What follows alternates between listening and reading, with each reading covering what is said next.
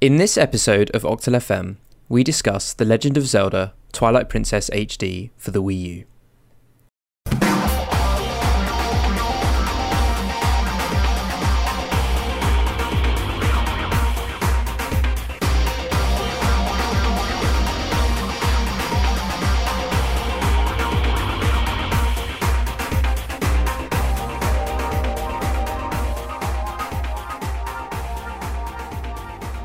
Okay, so welcome to another op- episode of Oxel FM. I'm Sephron, and I'm joined today by Gelada. Hello. And today we're going to be discussing the Twilight Princess games in the Legend of Zelda series, particularly the HD remake, um, but not solely that. Uh, we're going to discuss its uh, place within the timeline, uh, things that Gelada has had some insight towards it, maybe they're a little bit different to other people's, Hopefully. and what we think about it. For the most part, it's going to be your show. You're going to be leading this one.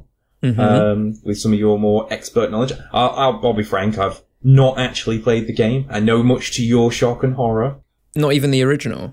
No, I mean, I, I told you, I, I think I played maybe half an hour of like the tutorial level area at the beginning, like when the game first came out, like what, 10 plus years ago now? Yeah, it is. Um, and I never played it. It's partially because I never had a Wii. Um, I had a GameCube, so I suppose that's no excuse actually. yeah, that's, that's no Um, excuse. I, I hadn't played it, and it's not because I'm not interested, just I kind of never got around to playing it. Mm. So it'll be interesting to hear what you have to say about it. Yeah. Well, Maybe you'll inspire me. maybe, maybe by the end of this, you're going to be like, I am going to play Twilight Princess. Absolutely. So what I'd like to say is, uh, if you do have any kind of suggestions on maybe other topics within Zelda franchise that you wanted to discuss, because it's a franchise that I know Gelada's very passionate about, uh, and I've got some decent knowledge of as well in other areas, let us know. Um, if you wanted to maybe more specific or maybe more broad about something, let us know that too. Zelda is without a doubt one of my favorite um, game series. For anyone that knows me um, in real life, I have a lot of Zelda t-shirts. In fact, possibly 50% of my t-shirts are Zelda related t-shirts. I, I've seen quite a lot of the motif around your house when I visited. You've got your, your nice Oh, big yeah. Link Between Worlds artwork, and you've got all that kind of stuff lying around your house. That that piece of artwork is so cool. It was It's um, lovely. It, it's genuinely lovely, and I, I genuinely think that uh, the the artwork and the aesthetic of the universe as a whole is beautiful.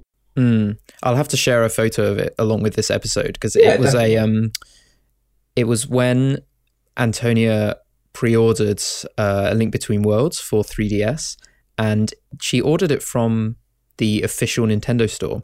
It was a Christmas present, so it didn't matter if it came on time because the release date was before. And uh, but it was delayed, and so as an apology, they sent her that massive poster. It's pretty good delay apology. yeah, it's like the size of a wall. I mean, it is Yeah, the size of the wall. It is the size of your wall. Yeah, that's, pretty nice idea. So we're, we're not going to get into why your love for the Zelda series because that's probably a, a collection of episodes on its own, um, and not really got time for it now. Um, but one thing I'd like to know from yourself is particularly why you are so fond of Twilight Princess. What about it stands out as a Zelda game to you? Well, I think that they took it in a slightly different direction, especially after Wind Waker, which was the previous game, which was very cell shaded. Well, it was cell shaded, not very cell shaded. And it was an interesting time for Zelda games because with Wind Waker, initially, there was a lot of skepticism about the art style. Everyone wanted a realistic Zelda game. And then Wind Waker came out, which was not a realistic Zelda game. And initially, everyone was was you know angry about that or upset about that. But when Wind Waker actually came out, it was amazing. Like it, it, it received universal acclaim. And so to then go back to a realistic art style, it was almost like the community was reversed again because you know, people loved Wind Waker so much that when Twilight Princess came out, people were a little bit like, mm, I'm not sure. I don't know, actually. Maybe we don't want a realistic looking Zelda after all. One of the things that I noticed was that, uh, obviously a little bit tangential, but Wind Waker was the beginning of almost like a split in the Zelda series, the whole franchise. In that they then did quite a few different, maybe like particularly DS games or 3DS games, in that style. Yes. And then, but they also had the more traditional looking Zelda games. But then I would still say that Twilight Princess is very unique in the sense that no other game in the whole franchise ever has looked quite like it does. It, it No. definitely had that that darker, more moody um, sense to it. Yeah, because even with um, Skyward Swords and the upcoming Breath of the Wilds, they are both realistic in that they're not cell shaded, but they're very colorful and very pastely and still retain some of that cartooniness. Whereas Twilight Princess was not that at all. I mean, if anything, it was the most reminiscent of that original. Was it Space World? Yeah, Space World 2000 trailer, uh, the one that we sat and watched like loads. Over and over again in about 320 by 240 pixel. I feel that things like Skyward Sword and Breath of the Wild look now what I imagine Ocarina of Time and Majora's Mask would have looked like had the Yes. technology now been available then. I think you're spot on. I think that's exactly right. Whereas Twilight Princess is definitely a quite a massive departure from almost anything. And it just felt like it was a it was a response to people going, We want this, not Wind Waker and then people went, Oh, Wind Waker's actually quite cool, we want this too. Yeah, exactly. So I want to talk both about Twilight Princess as a whole, but also Twilight Princess HD, which is the HD remake on the Wii U. And it's worth going back to that launch of Twilight Princess because it had an interesting launch, which I think is interesting to discuss in the co- in the context of Breath of the Wild, Hmm. because Twilight Princess was released on both the GameCube and the Wii, and in fact, it was a GameCube game. It wasn't a Wii game at all. Um, but the Wii and the GameCube were both compatible with each other because they were both basically this. They were basically the same console. When they were demoing the Wii, they actually had GameCubes under the stands. Yeah, working. So it was actually, in fact, in the West, the GameCube version was launched after the Wii version, despite the fact that the GameCube version was the original, so to speak. I imagine that was hard mostly to push the popularity of the Wii even further Yeah. than it already was. Yeah, I think you're right. Um, and it's weird because it was pretty much a launch title for the Wii, um, which is not very common in Zelda world. Normally, Zelda is the last game that comes out. Yeah, it's usually a strong uh, game several years down the line often. And I think that's because Nintendo like to have the full power of the console. You know, they've had a year, two years, or whatever to practice, and then Zelda is the one that like uses it all, Yeah. pushes it to the edge. But yeah, Twilight Princess was released at the very end of 2006, so it's quite an old game now, and so it was definitely ready for a remake. I feel a game like Twilight Princess benefits more from a remake than certain other games in the franchise, though. Um, not, not so much maybe a remake, just a remaster almost, as the game's lower resolution does detract from the more moody atmosphere maybe that it was trying to go for. Whereas games maybe like uh, Wind Waker, although the HD remake for that was absolutely fantastic, maybe another episode, but maybe you can still play the original Wind Waker and it still looks gorgeous despite how old and now outdated the technology is behind it. Yeah, you're right because it's realistic. As with all games that are trying to look realistic, they always they tend to age the worst. Mhm. But yeah, so being the massive Zelda fan that I have, uh, I do have a copy of Hyrule Historia, and so I thought it'd be interesting to just touch on where Twilight Princess fits into the Zelda timeline. And if you're not, if you're listening to this and you're not familiar with Zelda games, then just zone out for a moment. I mean, you say that, but it, it's not difficult to bring up like a like a screenshot of uh, of the timeline on Google Images or something. That's like true. that. But Twilight Princess is set after Ocarina of Time, and now there's a weird thing about the Zelda timeline. After Ocarina of Time, the timeline splits into three because Link is time traveling and magic. There are three timelines, and the one that Twilight Princess is in is where Link succeeds in defeating Ganondorf, spoilers, at the end of Ocarina of Time, and then travels back in time. So it's young. So Link is young, and he warns the young Princess Zelda what is going to happen in the future. And so she sends him off with the Ocarina of Time to basically keep away from Ganondorf because Link has the Triforce of Courage. And that's where Majora's Mask comes in. So Majora's Mask is set just after Ocarina of Time. And then after Majora's Mask, Link just vanishes completely. There's kind of a gap there. And then meanwhile, Zelda has Ganondorf executed because of what's going to happen. But they don't really get it right. And I can't, I, I don't want to say too much because it spoils a bit of Twilight Princess, but there's basically peace for a few hundred years. And that is where Twilight Princess kicks off. So we're talking a few hundred years after Ocarina of Time. And it's actually the same Ganondorf in Twilight Princess as the one in Ocarina of Time because yeah, it's, not, it's the- not a reimagining or it's not a reincarnation. it's not another one. It's like not that. Ganon. It's it's Ganondorf still, but it is a new Zelda and Link, obviously, um, and they're descendants of the ones in Ocarina of Time, which must be really weird for Ganondorf. It's like, oh look, there's another Zelda and Link that look exactly the same, but they're not the same. I've been gone for hundreds of years.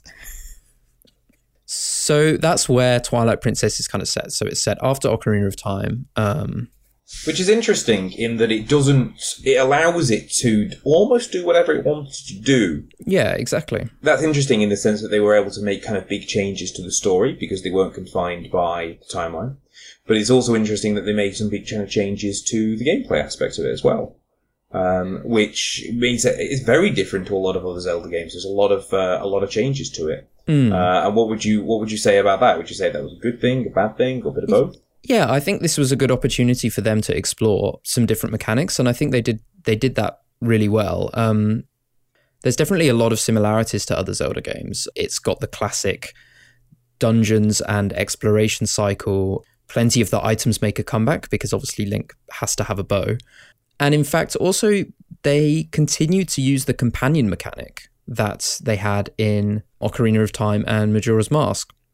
And there is obviously a massive world to explore. There's lots of different scenery and different areas and that kind of thing. But as far as the differences, I think the key difference, apart from the art style, from a gameplay point of view, the key differences um, are the mainly the transformation mechanics. So Link in in Twilight Princess, Link can transform into a wolf, and I don't think that they make massive use of it, in my opinion. I think that it does actually feel like they were playing it maybe a little bit too safe. So they introduce the mechanic, but then, you know, what tends to happen is you'll be in a dungeon, and almost all the time in the dungeons, you are Link. But then there'll be one puzzle where suddenly you're like, oh, I need to be Wolf Link. And it's like they were halfway through making the dungeon and they remembered, hang on, we've got this transformation mechanic we can use. Um, we should probably make use of it and have a puzzle or two as Wolf Link. So, so it almost sounds like Link's wolf form was kind of like an extension of an item rather than a unique kind of aspect on the game. Yeah. Um, it feels like maybe Majora's Mask mask system. You did a kind of a more fulfilling job of adding in new elements to the game. Yeah. You're right, because the other thing about the wolf mechanic is that the wolf doesn't really do anything different. If anything, the wolf does less because the wolf can't use items. And the two things you can do are sense and dig. And otherwise, you know, the combat is largely the same as if you had a sword. Um, yeah, it just it does feel more like an item than a proper gameplay mechanic and sort of something that actually is a large portion of the game, if that makes sense. Definitely. I mean, Zelda games themselves are usually very similar to one another in the way they play, and then the items themselves change up depending on the dungeon. There's always the item of the dungeon, you know. Mm. Um, and there aren't very many games that break that tradition, but maybe Twilight Princess could have been something that would have allowed it to do that, and maybe change it up quite considerably. But it sounds like it's just an extension of the game as it was, and you're just given almost a gimmick to play with. Yeah, and I, I mean it's cool, and it's quite what's quite fun is that the world reacts to you differently. So all the Mm. characters react differently. You can listen in on their conversations, and their animals talk to you. So you do kind of get a lot of extra side information, and they've sort of padded it out in that way. Like it's it's fairly well rounded in that sense, but none of that stuff particularly contributes to the core gameplay or the core storyline, if that makes sense. Definitely. But, I mean, as long as it, it has a good place within the game, I think it makes sense for that to be the case, which I think it does from my knowledge of the game. Yeah. Um, I don't see it being a problem. Maybe just a missed opportunity on Nintendo's part. No, I agree. I think also they're just naturally going to play it cautious. I mean, it's Zelda. They probably looked at the what's that Sonic game where Sonic can transform into a, into a werewolf. oh, Sonic Unleashed. Believe it or not, that's not the worst of the recent Sonic games. they were probably like, well, we better be fairly careful with this wolf mechanic. There are some cool new items though. Um, again, they're not used extensively, but then most items in Zelda games aren't, apart from in the dungeon they're in. Um, but you have a spinner which let, lets you attach to a wall, which makes for there's quite a good boss fight that uses that. You have a ball and chain, which is like a bit like a bomb, only does more damage. And you have the Dominion rods, which lets you control statues, which is quite similar to the Elegy of Emptiness in Wind Waker, if you remember that, mm, which is where yeah. you can make a sort of creepy version of Link. the song that spawned a million uh, creepypastas. Yeah, exactly but yeah, I think another interesting thing about Twilight Princess, what Twilight Princess accentuates about Zelda games is the creepiness. There's often quite a bit of creepiness in Zelda games, like Majora's Mask is very creepy. Mm. Um, I'm trying to think of other examples. Well, I mean, the, the all the games have elements of ooh, that's kind of weird. You even go back to Ocarina of Time, you had the some very strange enemies like the, the scrabbling hands. I think they're called like ceiling masters, I believe. Yes. Um, and then like the big kind of like weird mummy things that screamed at you, you know. That, that's pretty creepy, especially when other parts of the game are so kind of light and fluffy. Yeah, exactly. And so in Twilight Princess, they really accentuate that. You have some very creepy characters. Um, and also that sort of dark mechanic of Link being transformed into a wolf. Um, that's you know, and he's sort of stuck like it, like he's cursed. Um, that's quite good. And also, a lot of the bosses are controlled by sort of a dark spirit, and so they take on quite a sinister form. So, would you, with all that, would you agree that Twilight Princess isn't necessarily a reinvention of the Zelda series, but almost a culmination of what fans have been wanting from the game since, say, Ocarina of Time really mm. launched it into the into the mainstream media of most people? Yeah, I think you're right. I think that it does feel like they're like, okay, you want a you know realistic dark Zelda game? Here's a realistic dark Zelda game, definitely. Uh, and I, you, would, you could kind of say that things like Wind Waker maybe were a little bit more adventurous with some of its just, uh, ideas, like the sailing aspect of it and the treasure hunting aspect of it. But Twilight Princess went, well, we're not going to be too adventurous, but what we're going to do is going to be amazing. Yeah, I think you're right. They definitely stripped it down and focused on that core Zelda experience and then had a very mature and different art style to, to sort of accentuate that. One thing I'd like to ask before we move on is uh, your thoughts and opinions on the characters in the game. Because that's something that people often say is quite a highlight in comparison to a lot of other Zelda games where you really kind of only have Link, Zelda, and Ganondorf. Yeah, that's a good point, actually, because there's a lot of characters, particularly early on, they build up a lot of relationships between Link and the other characters in the village that he lives in, which is quite different to the other games as you say, where that you mostly just have Link and Zelda and Ganondorf. I'd say the closest is probably Ocarina of Time, where you have Kokiri Forest. And the sages in general.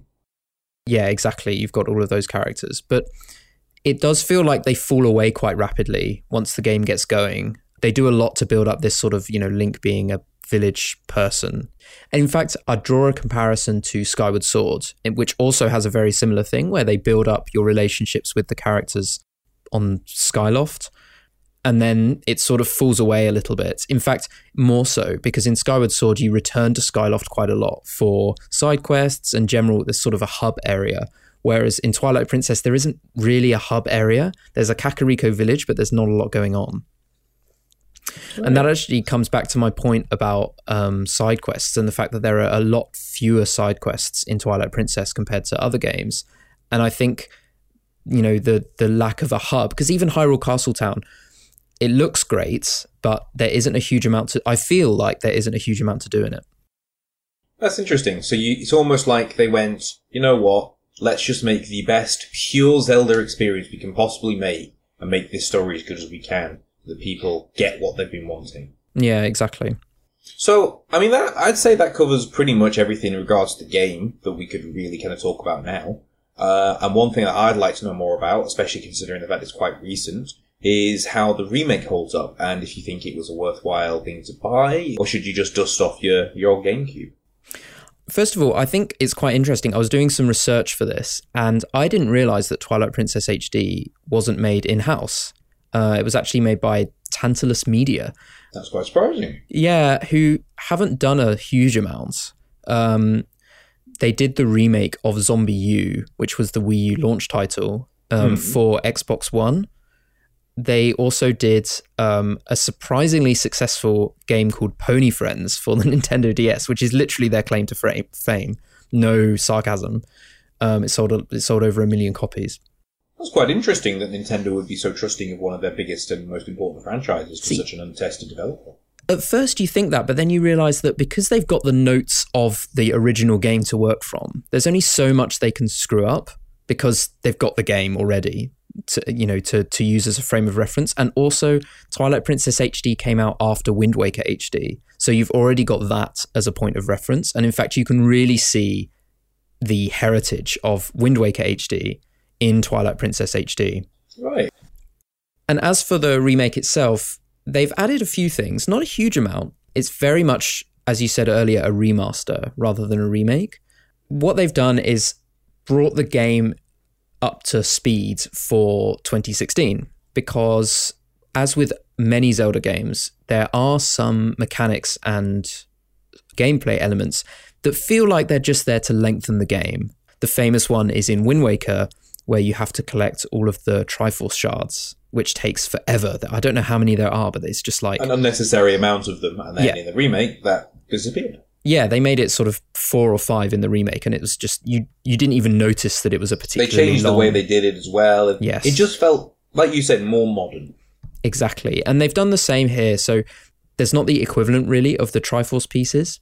There is um, the Tears of Light, which they also use a similar thing in um, Skyward Sword, where you need to collect a whole bunch of, uh, you need to kill a whole bunch of bugs in order for an area to be cleared um, of its curse. And they reduce the number of bugs that you need to collect to clear an area. So they've just kind of sped that up a little bit because it did get frustrating in the original game. If there was one that you'd missed, it was a pain to find and to get. That's less about puzzle solving and more just about map knowledge, which isn't really testing, it's just time consuming. exactly, exactly. Um, Which is not what you want in a Zelda game, where the whole point of it is that you're supposed to be feeling quite clever for solving a puzzle, and then feeling quite heroic for killing a boss. Exactly. The other changes are fairly minor, and I guess the key thing really is the graphics. It's got generally much brighter lighting than the original. It's still dark, but they really brightened it up because I think that the original was too muddy. The textures were way too brown, and they just kind of reduced that a little bit. But what's interesting is that the polygon counts, particularly on the characters, are exactly the same as the GameCube and Wii version. So really, all they've done is remaster the textures and the lighting, and it's so it's kind of surprising that it runs at 30 frames a second because I'm pretty certain the Wii U would be capable of running it at 60. I mean, obviously the Wii U's never been the most powerful of consoles, but I mean, for a game that's as old as that, you'd expect it to be able to run at 60 when other games that are more modern do. Exactly. When it's pushing the same number of polygons as a GameCube, I feel like it should have been capable. That's quite surprising. Yeah, it does make me wonder if they were a bit lazy on that. Um, I on mean, that maybe possibly lazy or possibly inexperienced or Yeah. not willing to try and make it 60 and then kind of like fluff it up at a certain point where it drops down.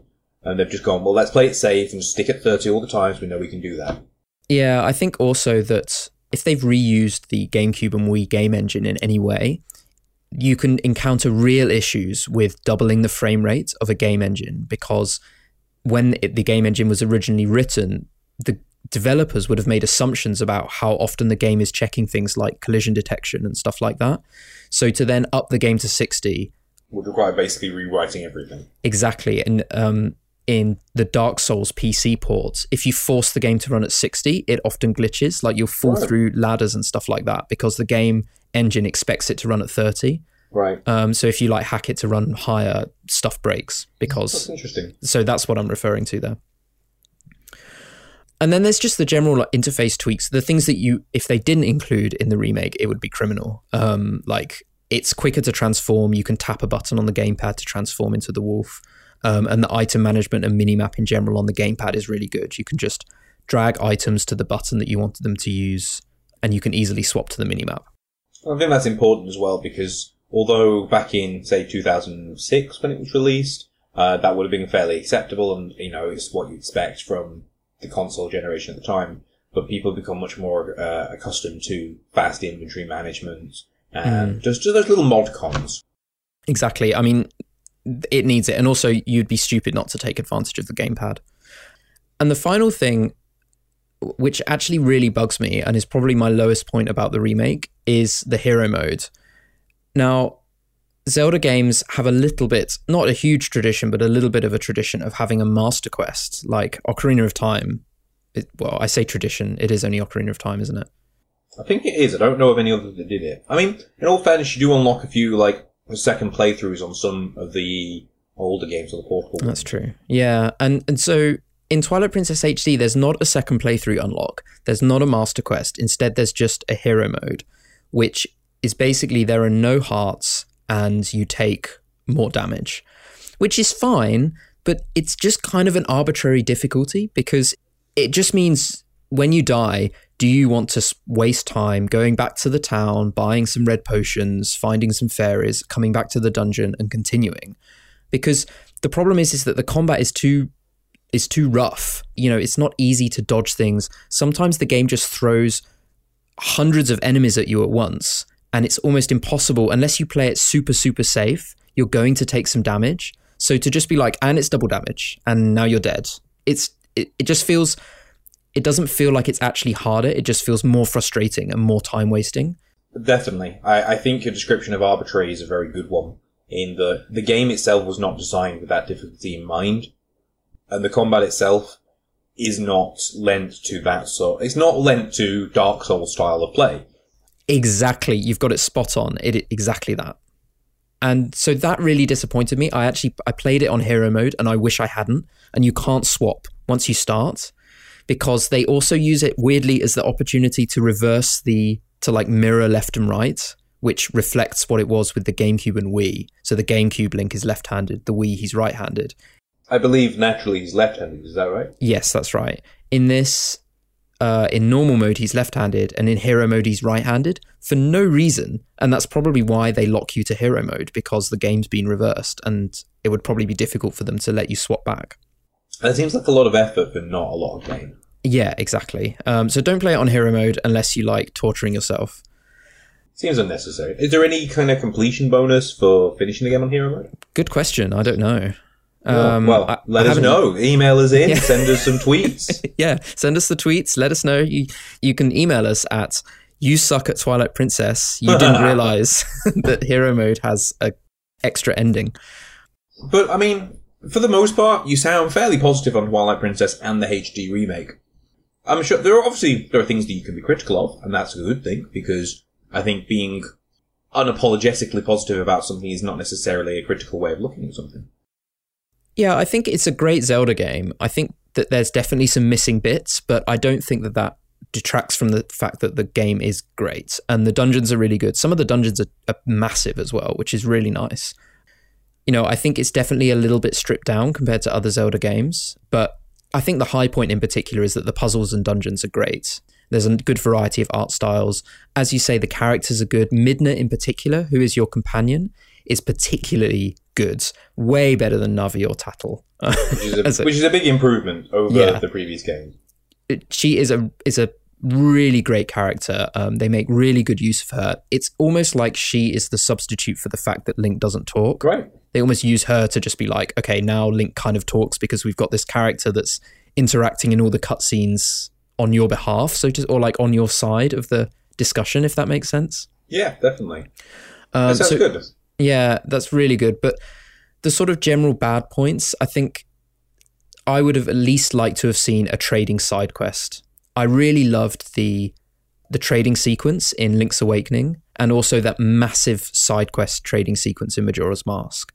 I mean, Majora's Mask is such a, an open game in terms of all its quests. The game in story gives you a book to um, to keep track of everything. yeah, that's it? true. The, yes. the Bomber's Guidebook. Yes, there's um, so many side quests in that game. I don't necessarily think Twilight Princess should do something like that, but maybe just including just a little bit more world building in places to make you yeah. feel a little bit more involved and less like on a on a track.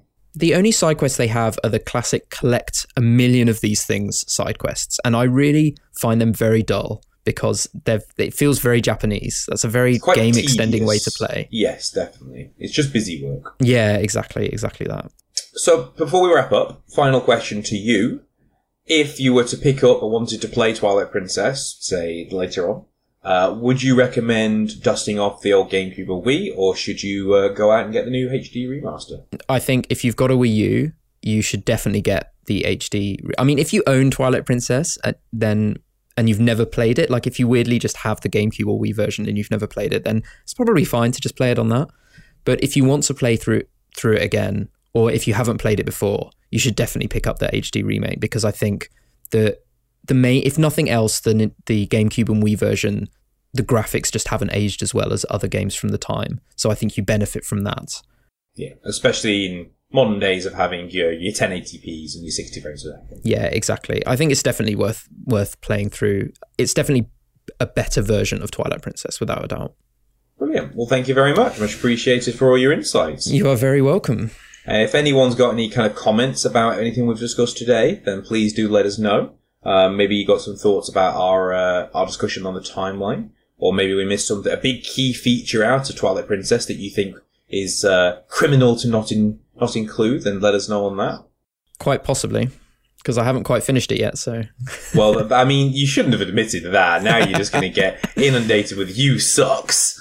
Um, but yeah, definitely let us know, and we might retouch on it in future. I think there's definitely going to be more Zelda-related topics to uh, to be discussed on the show. It Yes. feels like there's a lot of content for us to go over, and if there's something in particular you want, or maybe there's a game in particular in the series you want us to discuss, let us know. yeah, you can email us at show at octal.fm, and you can also get in touch with us on Twitter at octalfm, and you can also pop onto the wonderful Octal FM website, which is at octal.fm, unsurprisingly.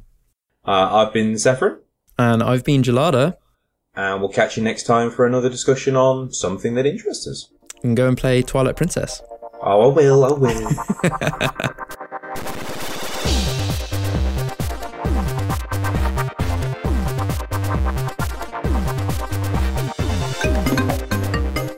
Spot on. oh, spot on indeed. She's very kindly brought me some dinner. Ooh.